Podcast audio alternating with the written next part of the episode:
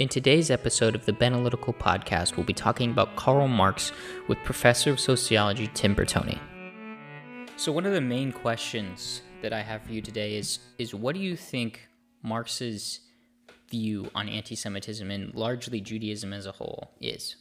Yeah, it's an interesting question. Marx um, comes from a strong Jewish heritage, strong lineage actually of rabbis, and interesting, his name was given at birth to be Mordecai um, was changed to Marcus later, and his father converted uh, to Lutheranism. Um, interesting that um, there's there's this interesting relationship between Judaism and religious Judaism and political or national, um, maybe secular Judaism for Marx. He's he's coming out of the young Hegelian movement, so he's coming from the idealists to really his um, historical materialism.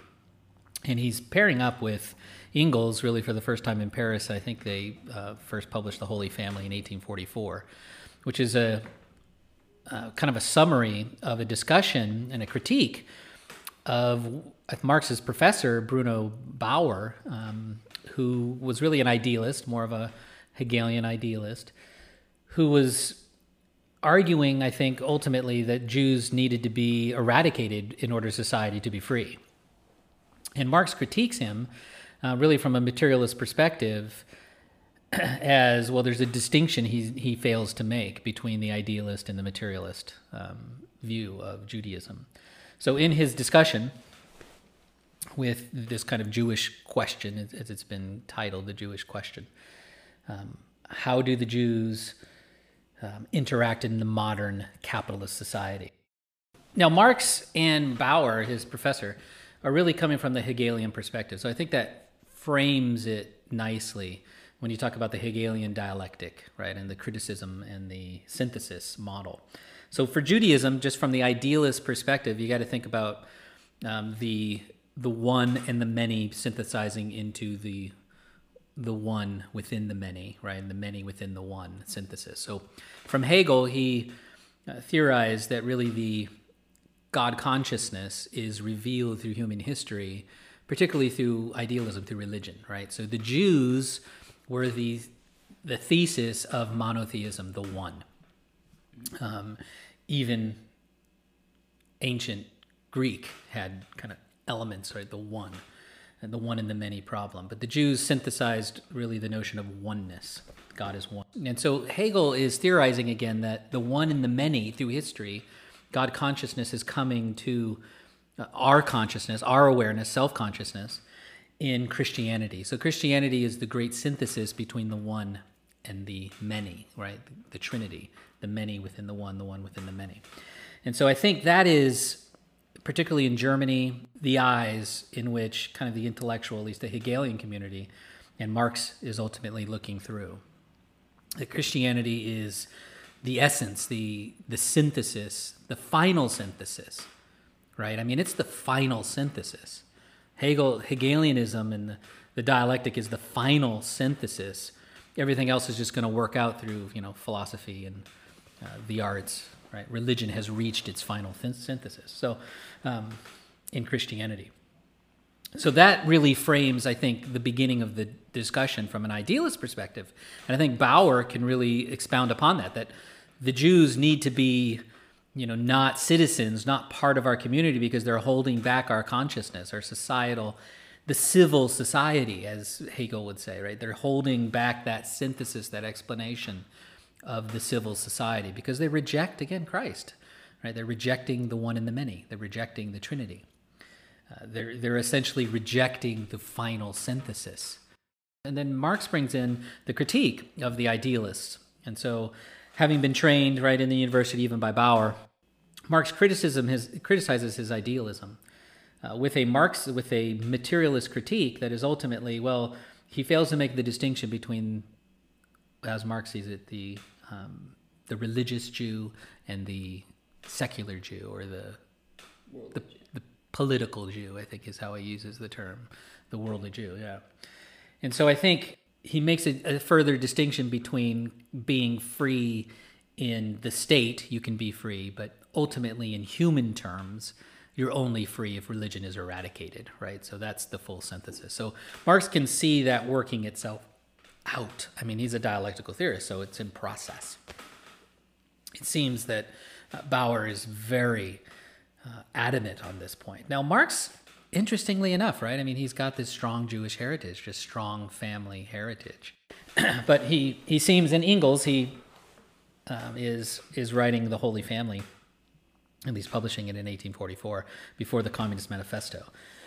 So we have, again, this basis of the Jews, in the secular sense, really monotheistically symbolizing um, the capitalist system, right? So the Jew for Marx is really the the capitalist, right? In in that the the capitalist system is driven by money.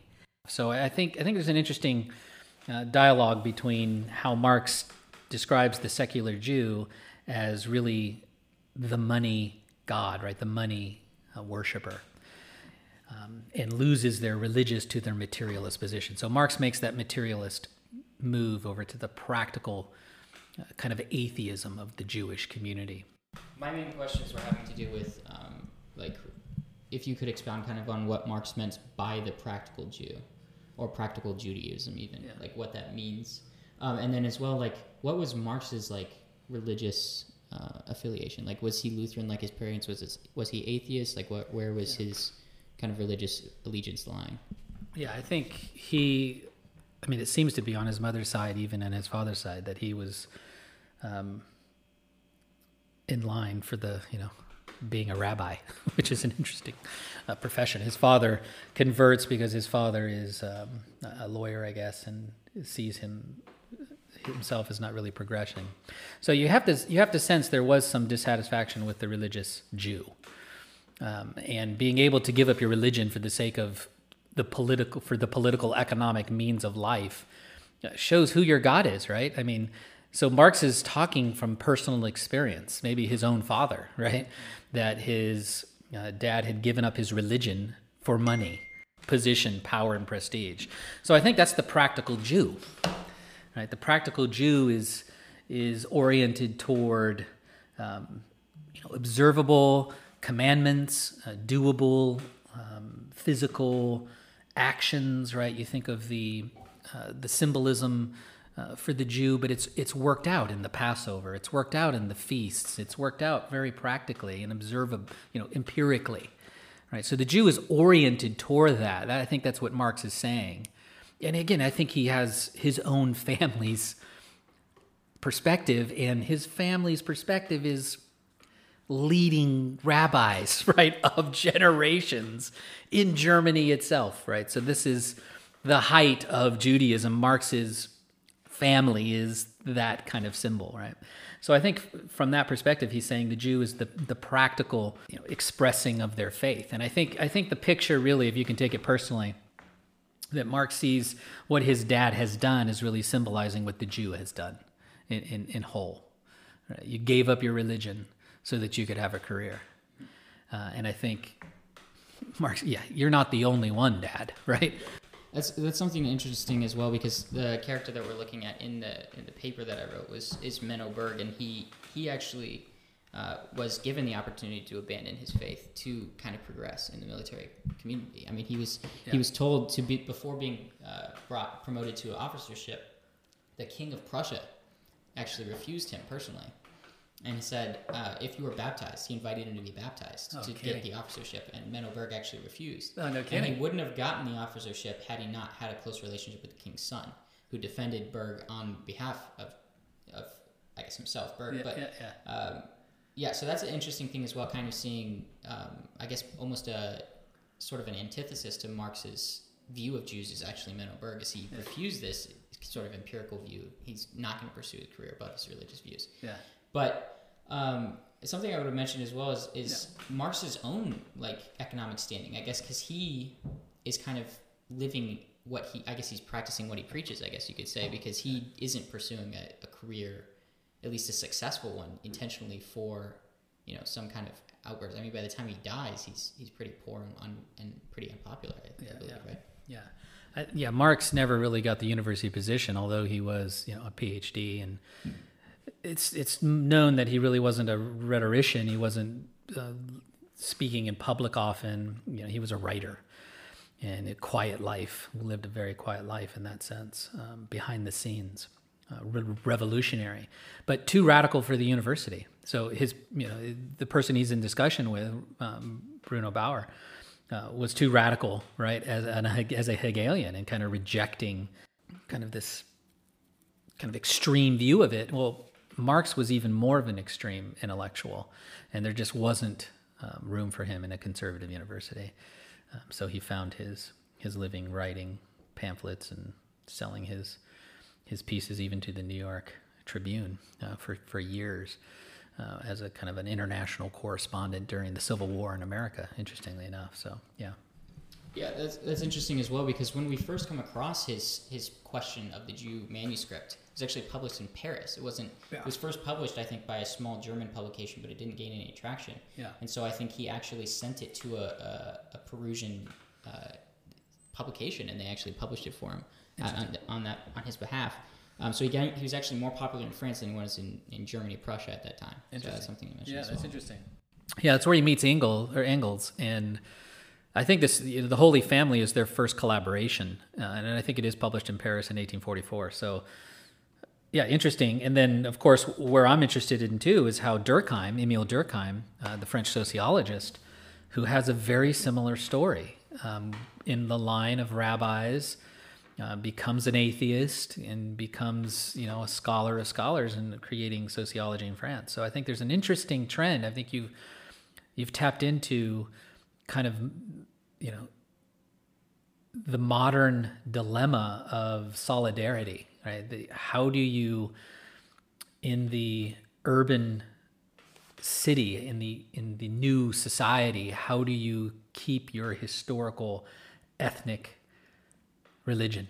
How do you how do you synthesize? How do you work within this ancient identity into a modern age?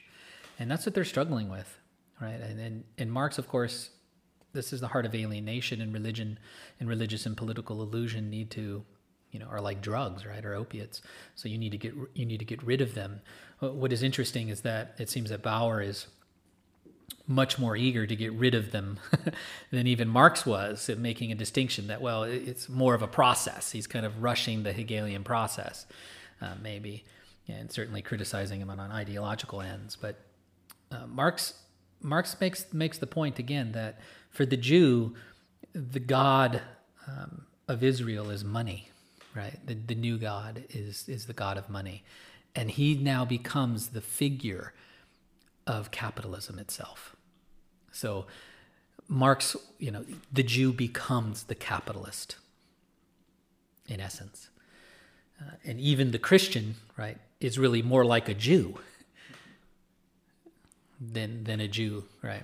And, and so that they worship the same, right, in that sense. Yeah, something he mentioned as well. Was um, I think it was taking uh, how many steps uh, he was talking about how, taking how many steps the Christians had to basically breaking or, or breaking free from this slavery of capitalism versus the Jews. Oh, And he says the Jews have two steps to take because first they have to become uh, overcome their own their own nature, their Yeah. own capitalistic nature. While, whereas the Christians only have to overcome one, which is what the capitalist nature has put them in. So it's it's an it's, it's an interesting distinction that Marx makes as well with how close Yeah, uh, Christians and Jews are in sort of that capitalistic uh, orientation, I guess you could say. Yeah. Yeah, there's an interesting quote uh, from Marx's piece uh, on the question of the Jew, where he says, Man emancipates himself politically from religion by banishing it from the sphere of public law to that of private law. Religion is no longer the spirit of the state in which man behaves, although in a limited way, in a particular form and in a particular sphere, as a species being in community with other men. Religion has become the spirit of civil society, of the sphere of egoism, of bellum omnium contra omnes. It is no longer the essence of community, but the essence of difference. Interesting. Yeah, I think again, there's a lot of Hegelian terminology in there. So I guess an interesting question to pose would be like, does Marx believe in a, a corporate form of worship, or is it more of a private affair in his in his understanding? Yeah, I think clearly from the Hegelian perspective, it's part of civil uh, society. Um, civil society isn't political society; it's not the state, right? So religion is separate from the state, um, and so it becomes a private affair. But for Marx, I think this is where he's he's making the distinction. You can have a state uh, that is free and open, right? Um, the individual can still be enslaved. So this is where Marx is going to be, again, kind of the process theorist, that the Jew or the Christian is still alienated from his essence because he he doesn't realize himself. Right? His famous thesis on religion is that it's an opiate.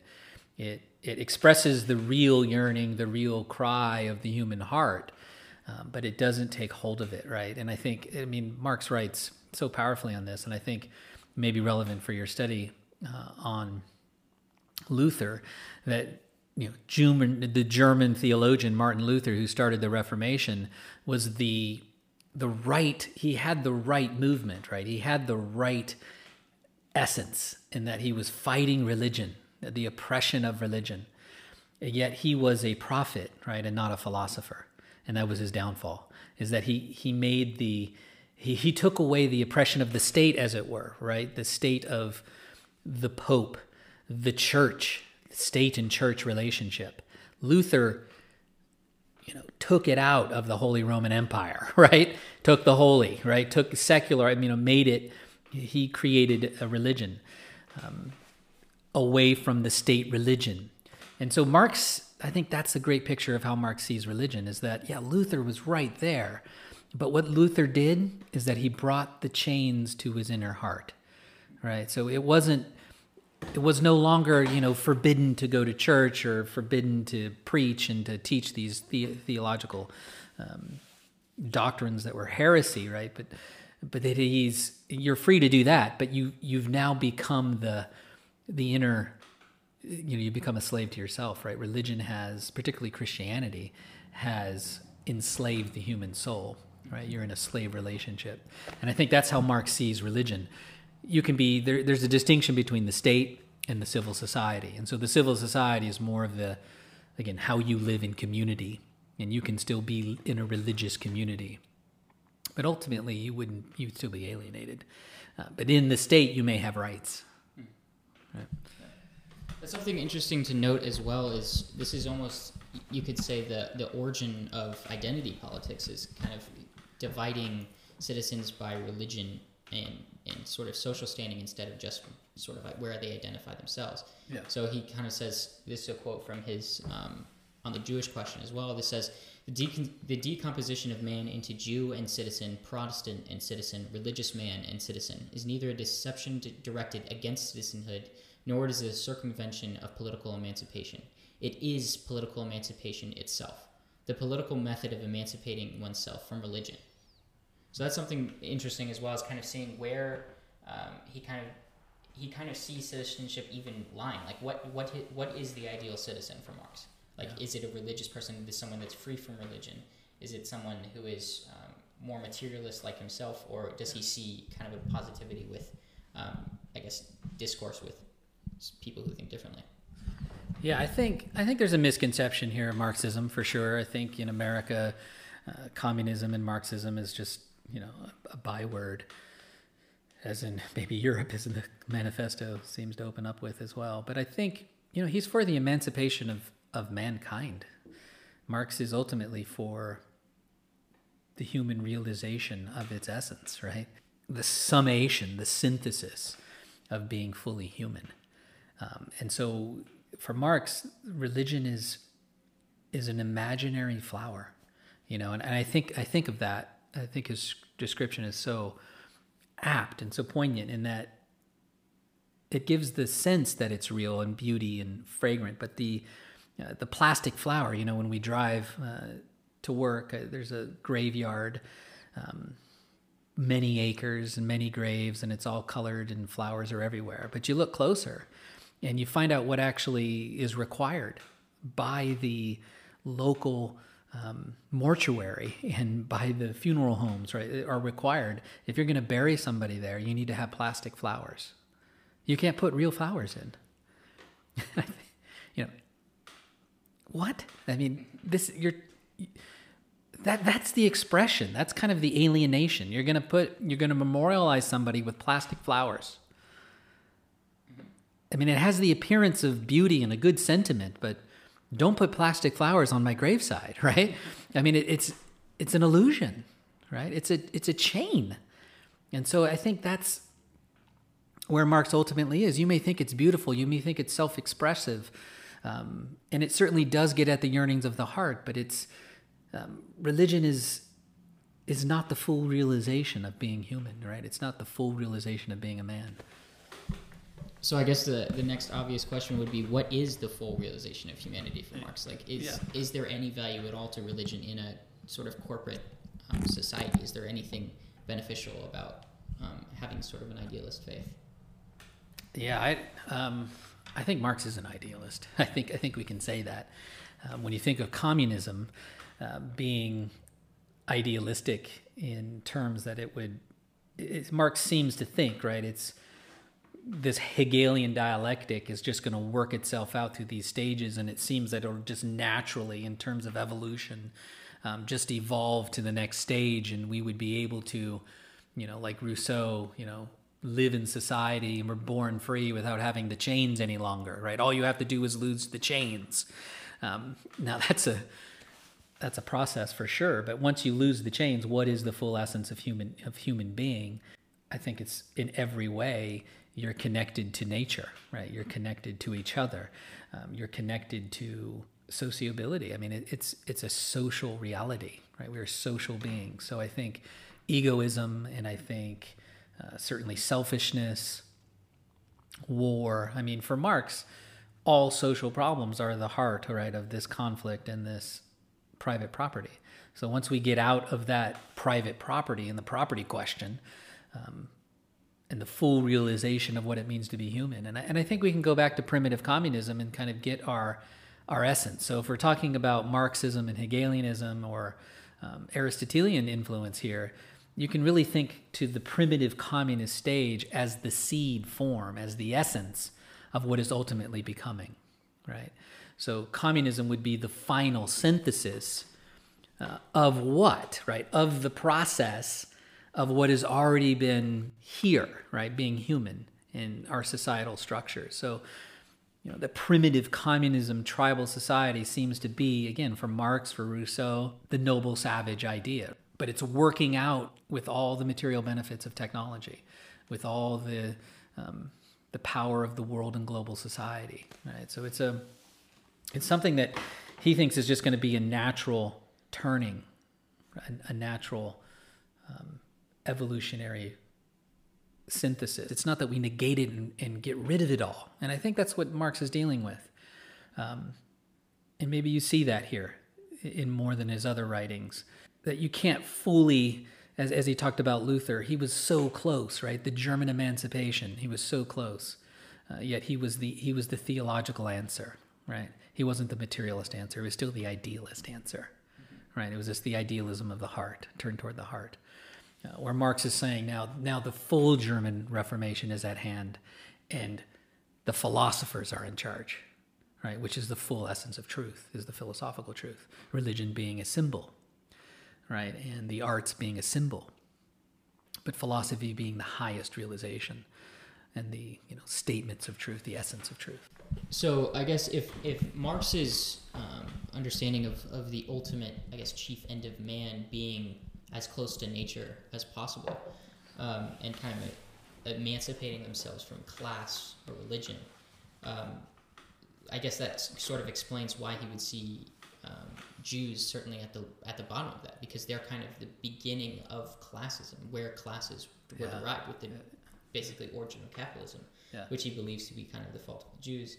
And then that's that would be kind of why I guess he sees a, sort of more moderate view on Christianity, whereas they're not as far gone as the Jews, but they're still not grasping the full picture right. quite like like you put with Luther. He's so close to that yeah. German emancipation.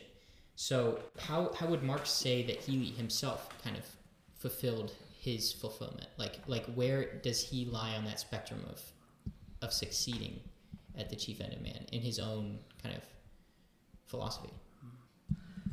Uh, that's a great question. I think I'm not entirely sure how he at the end. I know um, he had some misgivings about his early philosophy. So when we're talking about this, and he's working it out, working it out, right? With Engels and Marx are working it out for you know 30 years.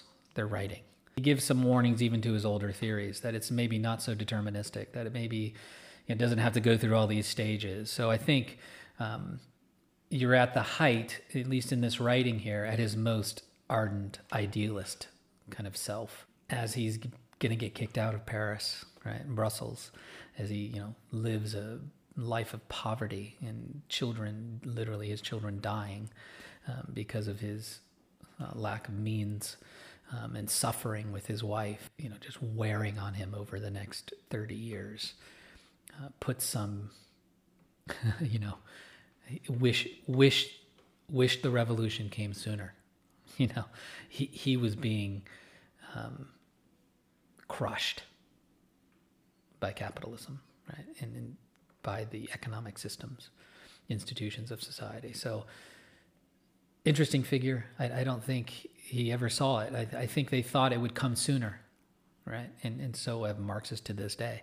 Um, why didn't it happen in Germany so soon, so quickly? It was just ultimately crushed, right? And and ultimately, you know, politically maybe got some got some ends made with um, child labor and public education, and certainly in Britain uh, and Germany sooner than America. But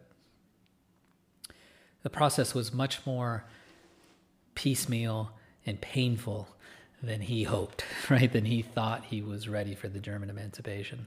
So, I just have two more questions for you, and then we'll let you go.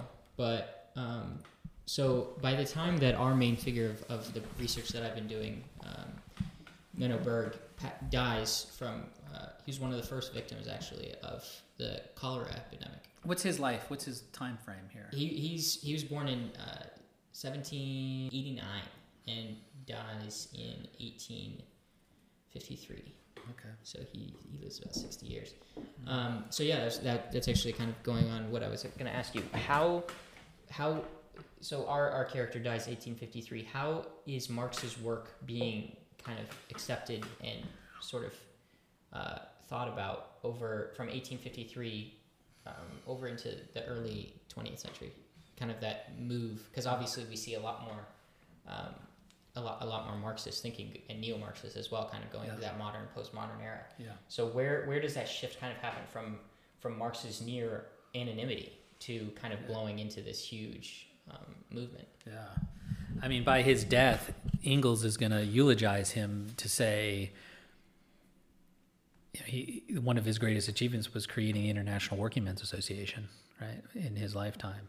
Um, you know, wish it were you know any man to do one thing in life. Marx did many others, you know, published in many different fields, and um, you know, he was like uh, like how Engels puts him. He, he, said he's a Darwin and like a Newton. Right? He discovers the law of motion of capitalism, and he discovered the laws of human history, right? And like Darwin discovered organic nature, right? So um, Marx certainly had a political voice, and people were, particularly in Paris, right, um, taken in England, taken by him. Um, interesting to note when I uh, read Weber, who was a German sociologist, uh, at one of the first uh, German associations, uh, the first coming together of sociologists in a professional setting. Weber makes the comment that why is everyone talking about Marx? Why are all the papers talking about Marx? And Weber, you know, was a scholar, scholar known as quite the, uh, quite the philosopher, and basically a PhD and postdoc, and was considered the next great, you know, German theorist.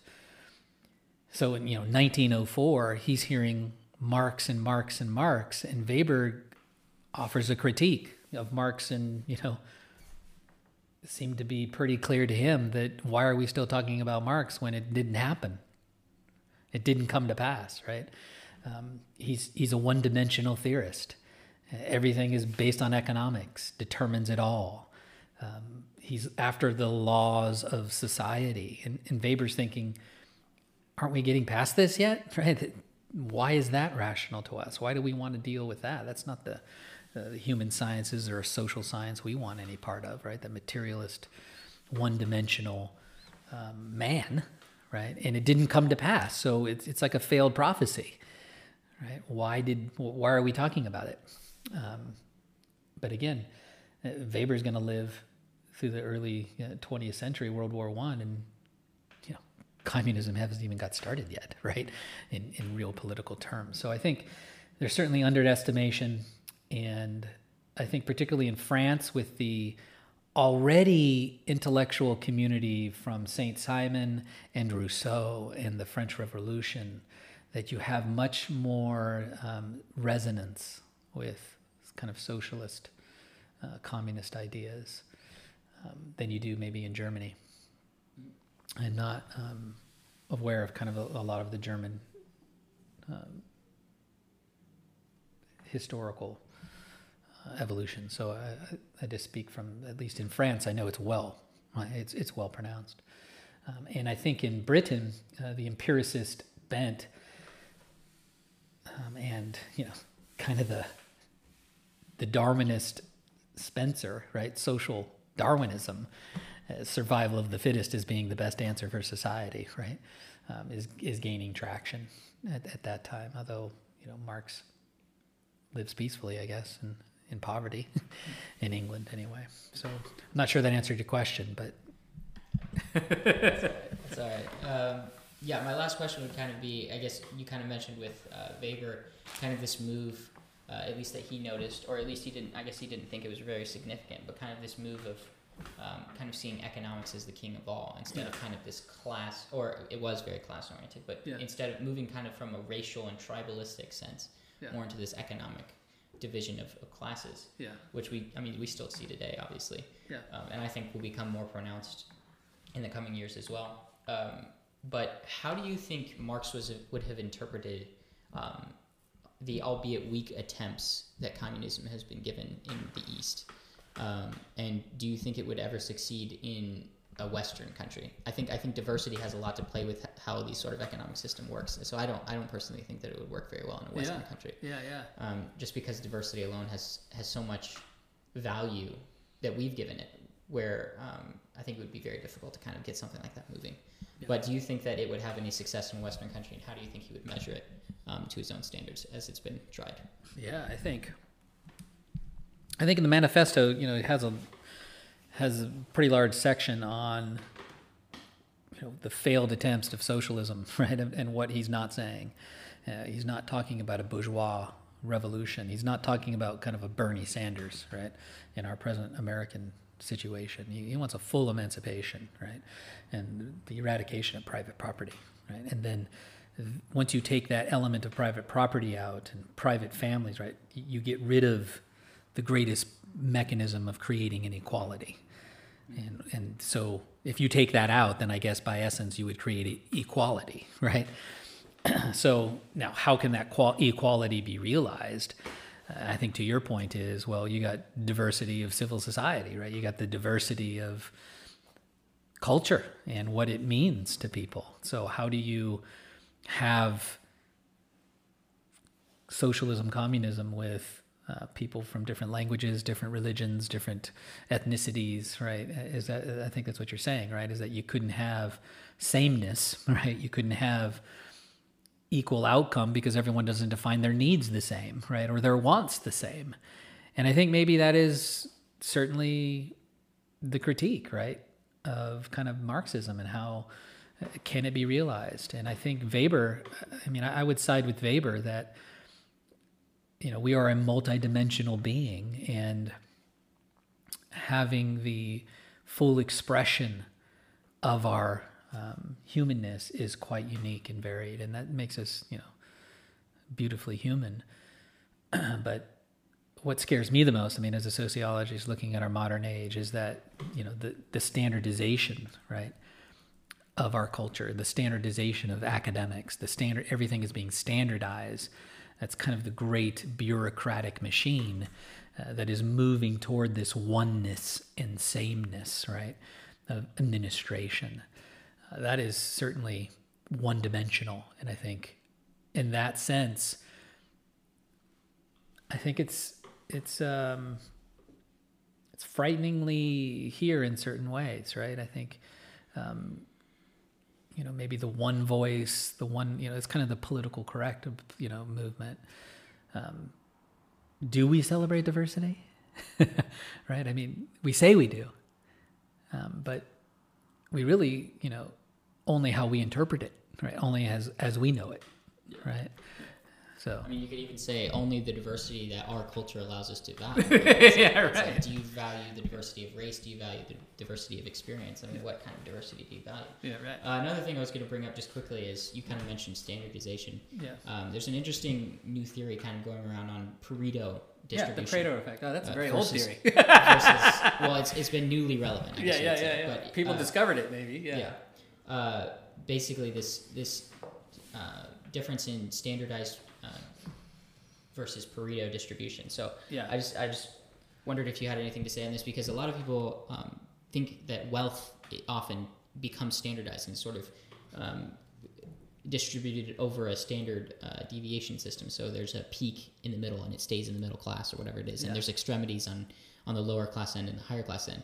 When in reality, it's wealth specifically and inequality as well is much uh, more defined on the extremities. So there's there's the large extremes of inequality, um, where most where the largest section of people experience the most inequality, and the same thing is is true for we- wealth as well, where the the smallest number of people own more wealth than anyone else in the world. Right. So I just wondered if you had anything to add to that as well. No, I think you're right. Yeah, I think uh, the Pareto effect is something we. I think it's yeah to be re rediscovered for our age, and um, again, the the energy, the societal energy you would take uh, to create um, equality or standardization would be draconian. Would be, um, and I and I think about the power of the state today. Here we are, um, you know, quarantined, right? Um, colossal feat. I mean, in 330 million people. Um, and in the state we're in, we're going to be opening up on Monday, I guess, more so. But um, yeah, the power of the state that it'll take to make sure everyone is equal or everyone has the same opportunities is itself going to be um, a frightening reality for administration, a frightening um, bureaucratic nightmare. And I think Weber says it well when he says, when he's sitting, again, I think early 20th century, writing about bureaucracy, what he sees ahead is not a summer's bloom for society, but an icy uh, winter, right? And I, I go back, and maybe I'll end with this statement. I think our founding fathers, Thomas Jefferson, was uh, well said when he quoted the Latin Roman phrase that I prefer the dangers, the perilousness, I think, right, um, of of liberty than to the um, to the quiet of solitude or the quiet of slavery, servitude, right? And the bureaucratic state is creating servants, right? The bureaucratic inst- educational institution is creating instructors, right? Not free thinking professors, right? Uh, The political correctness movement, and it's a it's a dangerous notion, and and I can just think that maybe in your generation, again, the youth generation seems to be more awakened to this now, and maybe this movement of the coronavirus will help us imagine it's dangerous to be free, physically dangerous, right? But I rather prefer that, right, than to a life of servitude, um, to the quiet of servitude and being, you know, alienated and not becoming and not being full. Thank you for joining us, and I hope you enjoyed the podcast. I'll see you next time.